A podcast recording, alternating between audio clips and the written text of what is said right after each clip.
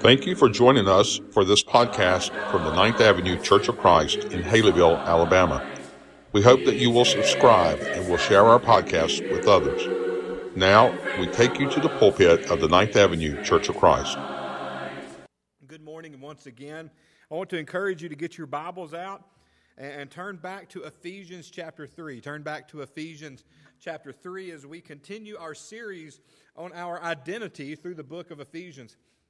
I want you to know that I, I had this series planned for this time frame anyway. And when we went into this kind of shutdown mode, I very much was challenged with should I continue with this series or should I go with something a little bit different that's maybe more appropriate to the times that we're in. But the more that I studied through the book of Ephesians and I thought about that idea of identity, the more I realized that maybe this was the most important study that we could do together. Because I think so many people connect their Christian identity with, for a lack of better phrase, going to church. Their Christianity is contingent on those just couple of hours a week. And what happens to our Christianity? What happens to our relationship with God? What happens to our identity? When we take those few hours that we're usually at the church building and we, we just take them away? Are you still able to live your Christian life? Are you still able to be Christ followers? Do you still feel connected to each other, even if it is just in the spirit? So I felt like it was so important to maybe continue down this road and remind ourselves that our identity is not tied to a place, but rather it is connected to a Savior. And we need to remember that. And I believe this study gives us the ability to be reminded of that every week. So, Ephesians chapter 3 is where we're going to, to get back into. We're about halfway through with this particular study, and I am hoping, oh, I'm hoping that the last two lessons of this series we get to be together in person because I believe they will be just so much more powerful in person than they will uh, in, in, in, in this particular type of format. But as, as we continue today, if you remember last week, we started in chapter 3 and verse 1, and he says this For this reason, I, Paul, the prisoner of Christ Jesus, for the sake of you Gentiles. And I made the comment that you kind of maybe see a little ADD in Paul which is great with me because I struggle with that all the time. And if Paul had that, boy, it'd make me feel a lot better about myself. But it's like he starts this thought and then he goes off in another direction and he talks about the unity of the body. But then as you get back down to verse 14, where we're going to start today, you see that he, he uses that same phrasing that he uses in verse 1 for this reason. And now he's going to continue his thought. So, as we break this section down that Danny so greatly read for us just a few moments ago, we're going to see that Paul makes um, some request. Paul makes some request for us as Christians and, and, and as Gentile Christians in particular. And we're going to break these down. I'm calling today's lesson Free Refills. And you're going to see this at the end this idea of of why that, that, that phrase, that title is so important. But let's look at the very first request. The very first request. His first request is that as Christians, we will be strengthened with power. That we will be strengthened with power. Now, let's, let's look at verses 16 and 17 together. He's saying this is why he's kneeling down so he can make these requests. He says, I pray that out of his glorious riches he may strengthen you with power through his Spirit in your inner being, so that Christ may dwell in your hearts through faith. And I pray that you will be rooted and established in love. So, Paul's first request, his first request is for us to be strengthened. And that idea of being strengthened, it begins with an affirmation first of, from us and from Paul um, uh, towards God's ability, towards God's resources, to the idea that God hears our prayers and then he acts and answers our prayers. And he asked that out of his glorious riches, that he would hear this prayer and answer it and give us strength. And it's a statement, I believe, that is so powerful about God's nature and his capacity to, to answer and respond to our requests.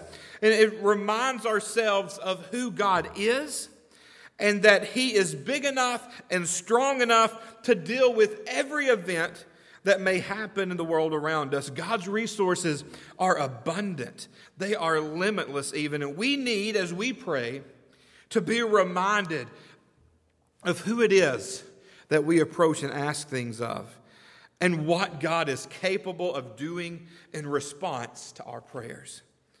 But now, the next phrase is really the meat of the request. He prays that we will be strengthened with power. A prayer for strengthening for strengthening kind of gives the idea that we need it, doesn't it? That in fact, without God, we are weak. I want you to say that with me this morning. Without God, I am weak. Just repeat that phrase. Because most of the time, most of the time, I don't think we feel that way. Most of the time, I think we like to feel like we have control, like we um, have the power to, to make things happen or not happen. We have the ability to make our own money. We have the ability to solve our own problems. I believe over the last few weeks, though, we've been reminded that there's some limitations to our own power. There's some limitations to the things that we're able to do and that we're not able to do. And I think it's important for us to remember that in our own sinful nature, we are weak.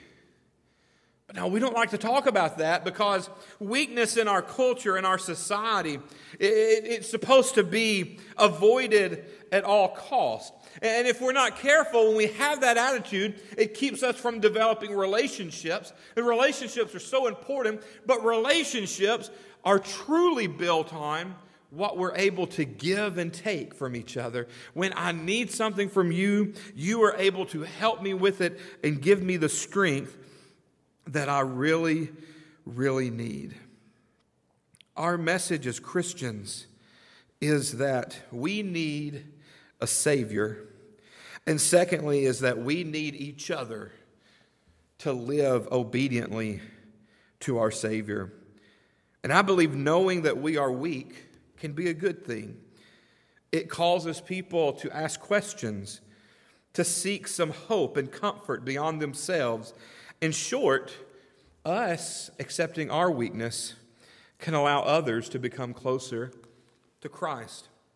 And so Paul prays that we would be strengthened in the face of our weakness by none other than the power of God. And as we work through the rest of this prayer, we see that power is one of the major themes. In, in all three specific requests, it all comes back to the idea of the power of God. Now, just to touch on these, the rest of these ideas very briefly on this verse, there are two parallel phrases that I believe flesh out this prayer of power. The first is that through, through His Spirit, in your inner being. And secondly, that Christ may dwell in your hearts through faith. The point is clear. Paul is praying that the strength and power would be something we each experience in a powerful and spiritual way directly from God. And I believe that is a prayer that we need for our family during this difficult time. But let's look at the second idea here, the second request that Paul makes, and maybe the request that is the most challenging at times for us to truly comprehend, and that is that we grasp the extent of God's love. That we grasp the extent of God's love. Let's pick back up in verse 17 and read through verse 19. He says, And I pray that you, being rooted and established in love, may have power together with all the saints to grasp how wide and long and high and deep is the love of Christ, and know that this love surpasses knowledge, that you may be filled to the measure of all the fullness of God. Once again, the idea of power is in a very prominent place. Paul recognizes that it will take this kind of power to show the true extent, to reveal the true extent of God's love. And we'll talk more about that in a moment. But first, notice the clause that follows. He says, together with all the saints. I was intrigued to learn that this isn't simply a request for inclusiveness. That what Paul is praying is that you and I would know God's love and that we would know God's love together. That we would know God's love together. There is so much more to God's love and experiencing God's love than just an individual relationship. He expects us to live in community. Have you ever noticed how when you've prayed something to God and you've asked God to help you with something, to give you strength in a certain moment, to find the ability to overcome, that a lot of times, I'm not going to say every time, but I would believe the majority of times, God answers that prayer by sending someone to you. He answers that prayer by giving you a relationship with someone that's able to come in and give you that encouragement, give you that shoulder to lean on, have someone to pray with, to, to, to just pour yourself into, and have them help you as they guide you through those difficult moments. That's how God works. And why is that? Why is that? Well, I believe it's found in the idea so that we would grasp, so that we would understand, so that we would know how wide and long and deep and high is the love of God. And to know this love that surpasses knowledge. Now, the poetic kind of nature here kind of heightens the appreciation for the extent, I believe, of Paul's love. And that is that it is wider and longer and deeper and higher than you could ever imagine. And though it surpasses understanding, Paul prays that we would know it. And all this language leads us to conclude that Paul is not praying that we would simply understand it in our minds, but that we would understand it in our hearts. And that that would push us to live a life of love towards everyone that we meet in the name of God. Love is a powerful thing, even our own love for one another. And when we stop and reflect on the love of God, we begin to see how great how far greater His love is and how powerful His love is. But let, let me address something here because it's one thing that, that's, it's a great thing to talk about the love of God. But I believe that everybody at some point in their life maybe struggles with what I call a why question. If God loves us so much, then why? Does He allow bad things to happen? If God loves us so much, then why does He allow us to suffer at times? And my first response to those type of questions is, is to affirm that there are times that I believe those questions need to be asked. As you're working through your own faith, as you're working out your salvation, there are going to be times that you question why does God do things in a certain way. As a matter of fact, we love Psalms chapter 23, don't we? But if you back up into Psalms chapter 22, as powerful and great and as in love with God as David is in chapter 23 of Psalms, in chapter 22, he's asking God, why? Why are you far from me? Why are you not listening to me? Why, why, why, why?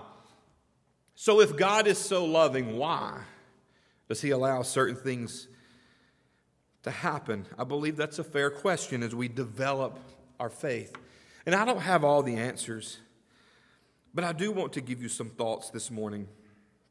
And the first thought is this when you ask why, understand that God grieves when bad things happen. God grieves at death. He hates death.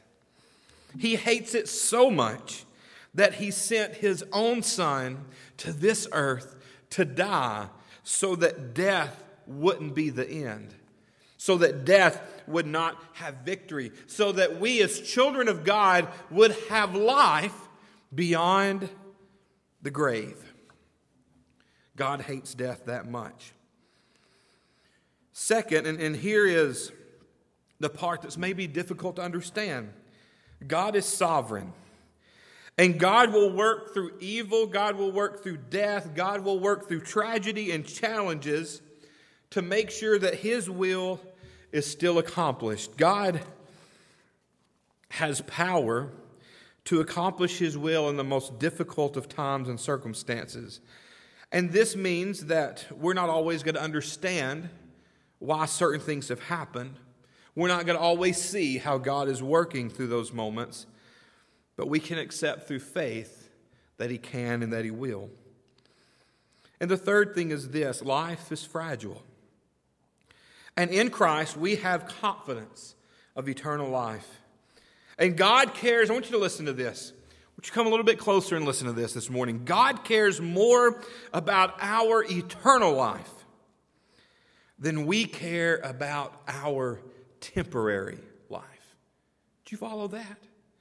God cares more for our eternal life than we care for our temporary life. And I think that's an important thing for us to remember because I don't know about you. My temporary life is something I pay a lot of attention to.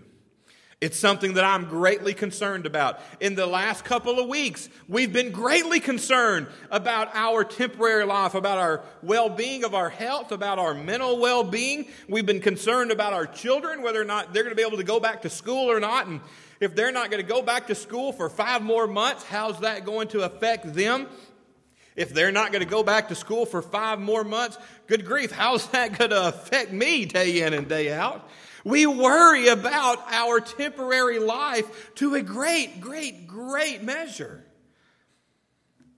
But God is more concerned about our eternal life than we are our temporary life. And let us always remember that. But now let's shift gears here and let me ask you this question. If you know about God's love, and you know about how powerful it can be, has it changed your life?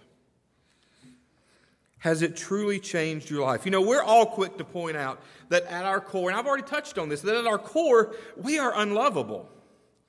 That we have failed and disappointed God in, in our own sinful nature. And some people hold on to that and say, I, I can't move beyond that. But let me respond to that from Romans chapter 5 and verse 8. But God demonstrated his own love for us in this. While we were yet sinners, while we were disappointing, while we were not worthy, while we were useless, while we were unlovable, while we were yet sinners, Christ died for us. Make that more personal. While you were a sinner, while you were worthless and not worthy, Christ still died for you. Yes, we're unlovable in our own sinful nature, but that's irrelevant. God loves us anyway. God loves us powerfully, and God proved that through Christ. Never forget that. Let's go on to our final request here. And it's a fairly simple one, a fairly simple request, picking up at the end of verse 19. That you may be filled to the measure of all the fullness of God. His request is that we will be filled with God. Hence the name of the lesson free refills. And it's simple. He just prays that we will be filled, but not just a little bit, not just half full, not even full to the top, but rather full to the measure of the fullness of God. I think of it this way. I think of it in the way of you putting a glass, as you see on your screen, under flowing water. And that that glass is not just full, but it full, it is overflowing. That yes, it's full, but there's more in it than can be held, so that water just overflows out of it. And you see, that's such a great request. The request is that we will be filled completely with the love of God and that we will be so full of it that as we're living our life, it just overflows out of us. That in your marriage, the love of God just overflows out into your marriage, and that you're able to love each other and overcome things together because of the power of the love of God. That in your dealings with your children, the love of God overflows out of you. That in your dealing with your coworker or your students or your, your, your mom or your dad or whoever it might be, that the love of God is poured into you and that it just overflows. Is the love of God doing that in your life? That's a challenging question, isn't it? And maybe it's even more challenging when you go back and maybe replay the events of last week in your mind and you ask yourself, in these moments, did God's love just overflow out of me? In, in all of my challenging circumstances, did the love of God overflow out of me? I can tell you that that question challenges me. Because when I look backwards, I realize that that's not always the case. I'm not going to ever be perfect in that way. But you know what? I can be a lot better. I could be a lot more loving. I could be a lot more understanding. I could be a lot more patient with people. I need to allow this love to overflow out of me every opportunity that I get. Now, Paul prays for these great and amazing things. He prays that we would be strengthened with power, that we would know the extent of God's love, and that we would be filled. And we need those things, especially now. We need those things to be central in our identity.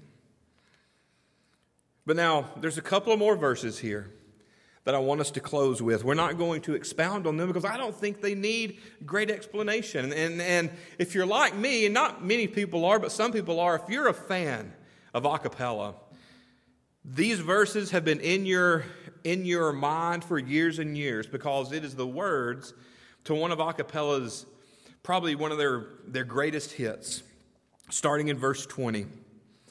Now to him who is able to do immeasurably more than all we ask or imagine, according to his power that is at work within us. To him be glory in the church and in Christ Jesus throughout all generations, forever and ever. Amen. Let us close in prayer with those thoughts in our mind. God, we thank you for today. We thank you for a chance to be with you, to be gathered together in spirit and in truth this morning. God, I pray that we are able to be filled to the measure of fullness of you. And that we remember that you are able to do more than we can ever imagine or ask because your powerful is great and mighty. God, I just pray that in these moments of challenging times, that we will continue to allow our identity to be based in you and in what you give us. I thank you, God, for the opportunity to just be called your son. And I pray that I never take that for granted. God, I know that there are those struggling during this time, that Satan has used this this moment of isolation to keep us away from each other, and has, it has affected our, our, our fellowship with one another, God. And I just pray that you be with those that are struggling with that today. That you give them a sense of peace, a sense of understanding, and help them to realize that the time that we're going to be together is coming upon us very soon. And may they draw strength and comfort from that. Thank you for all that you give us. And it's in your Son's name we pray. Amen. There is a God.